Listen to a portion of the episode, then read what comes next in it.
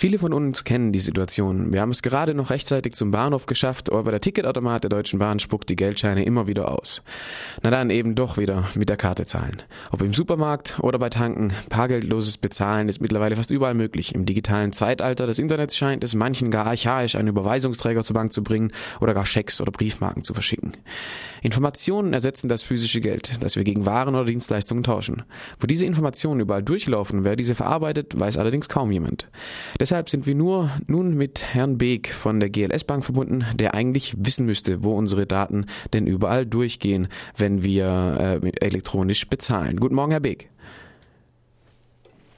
Jetzt sind Sie online. Guten, guten Morgen. Guten Morgen, Herr Kern.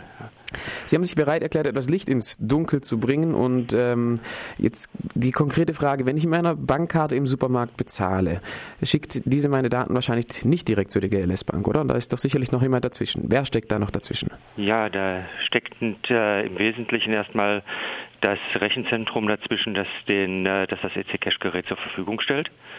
Und äh, das empfängt halt die Daten aus dem Gerät und äh, leitet die an die entsprechende Bank, das, an die kartenausgebende Bank weiter, also in dem Fall an uns, beziehungsweise halt an unser Rechenzentrum.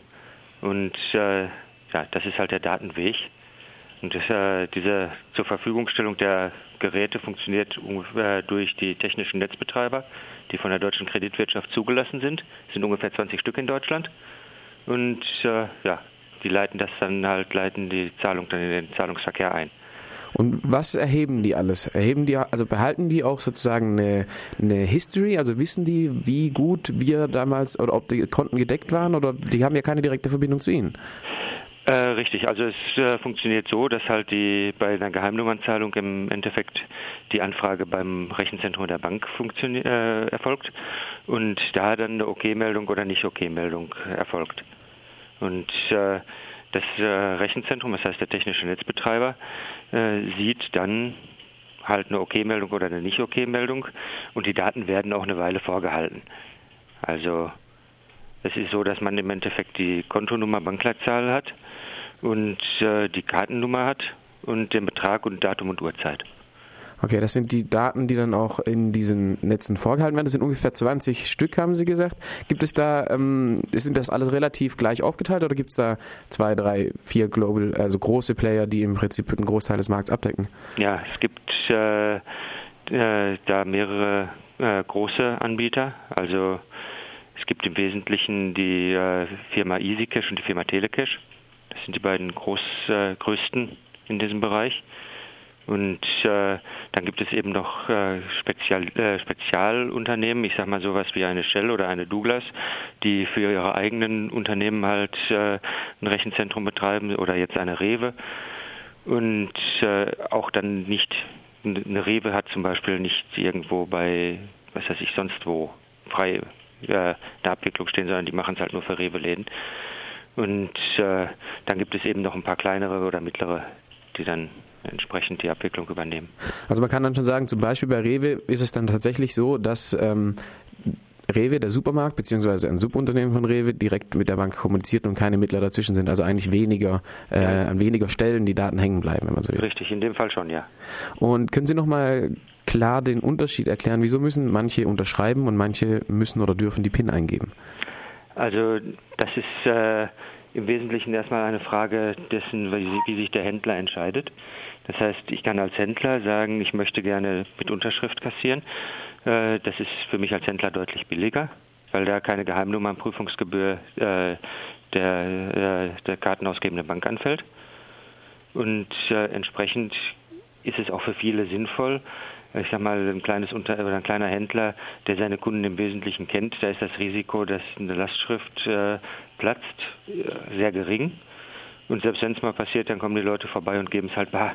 Also äh, von daher kann man sich da das Geld sparen.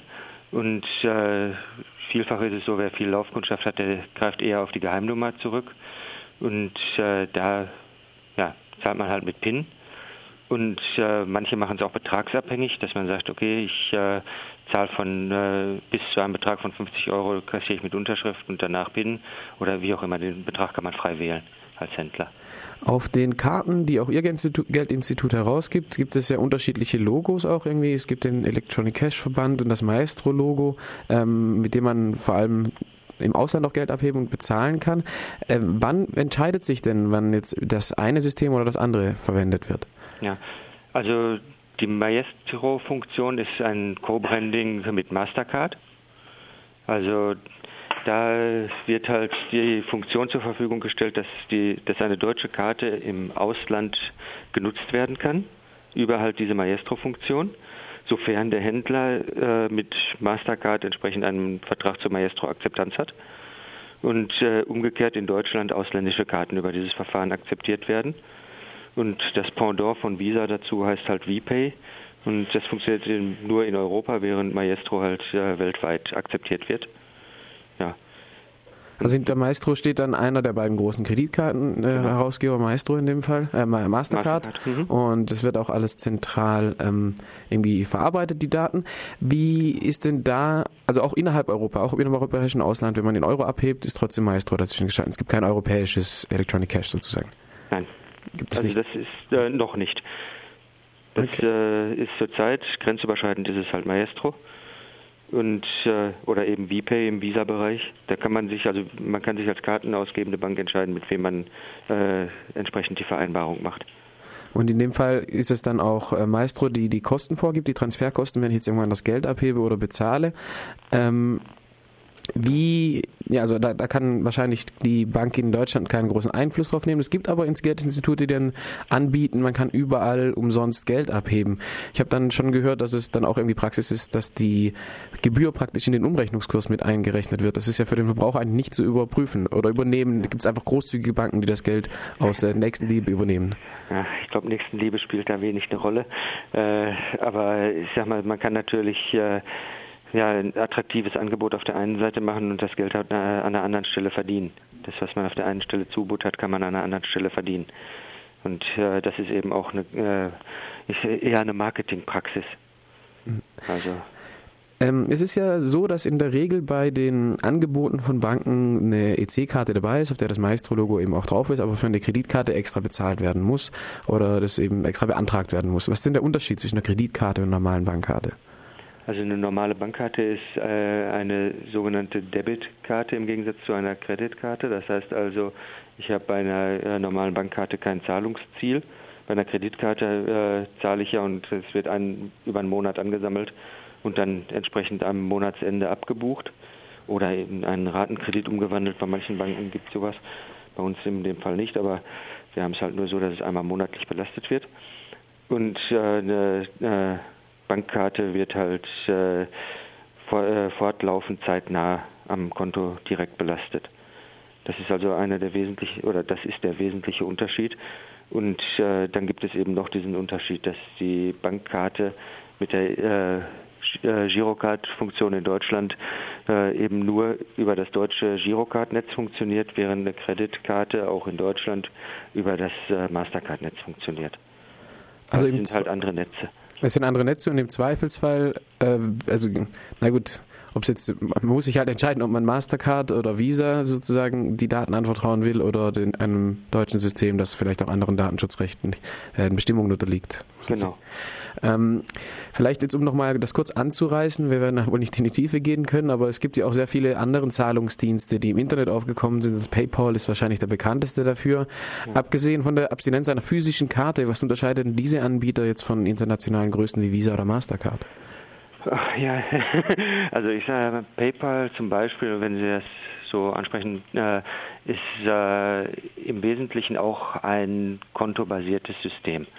Also das heißt, der Händler ist PayPal-Kunde, wenn er das akzeptieren, äh, äh, ja, Geld aus PayPal akzeptieren will, und der Käufer auch. Und entsprechend findet halt eine bankinterne Überweisung von einem PayPal-Konto aufs andere statt. Mehr ist das ja nicht. Und wenn Sie als Käufer äh, PayPal äh, mit PayPal bezahlen wollen und haben ihr eigenes Konto nicht gedeckt, dann greifen die halt auf das normale Zahlsystem zurück. Also man hinterlegt bei PayPal ja auch äh, seine Bankverbindung, es entsteht eine Lastschrift, oder man hinterlegt seine Kreditkarte. Das heißt, die greifen also im Endeffekt auch auf äh, eine Kreditkartenzahlung zurück. Also man kann fast sagen, PayPal ist ein Stück weit eine limitierte Bank, die halt nur innerbankliche Transfers akzeptiert. So in der Art ist das ja. Ungefähr. Okay, dann ähm, bedanke ich mich für Ihre Zeit heute Morgen, Herr Weg. Ja, danke Ihnen. Und wünsche noch eine schöne Woche. Vielen Dank für die Information. Danke.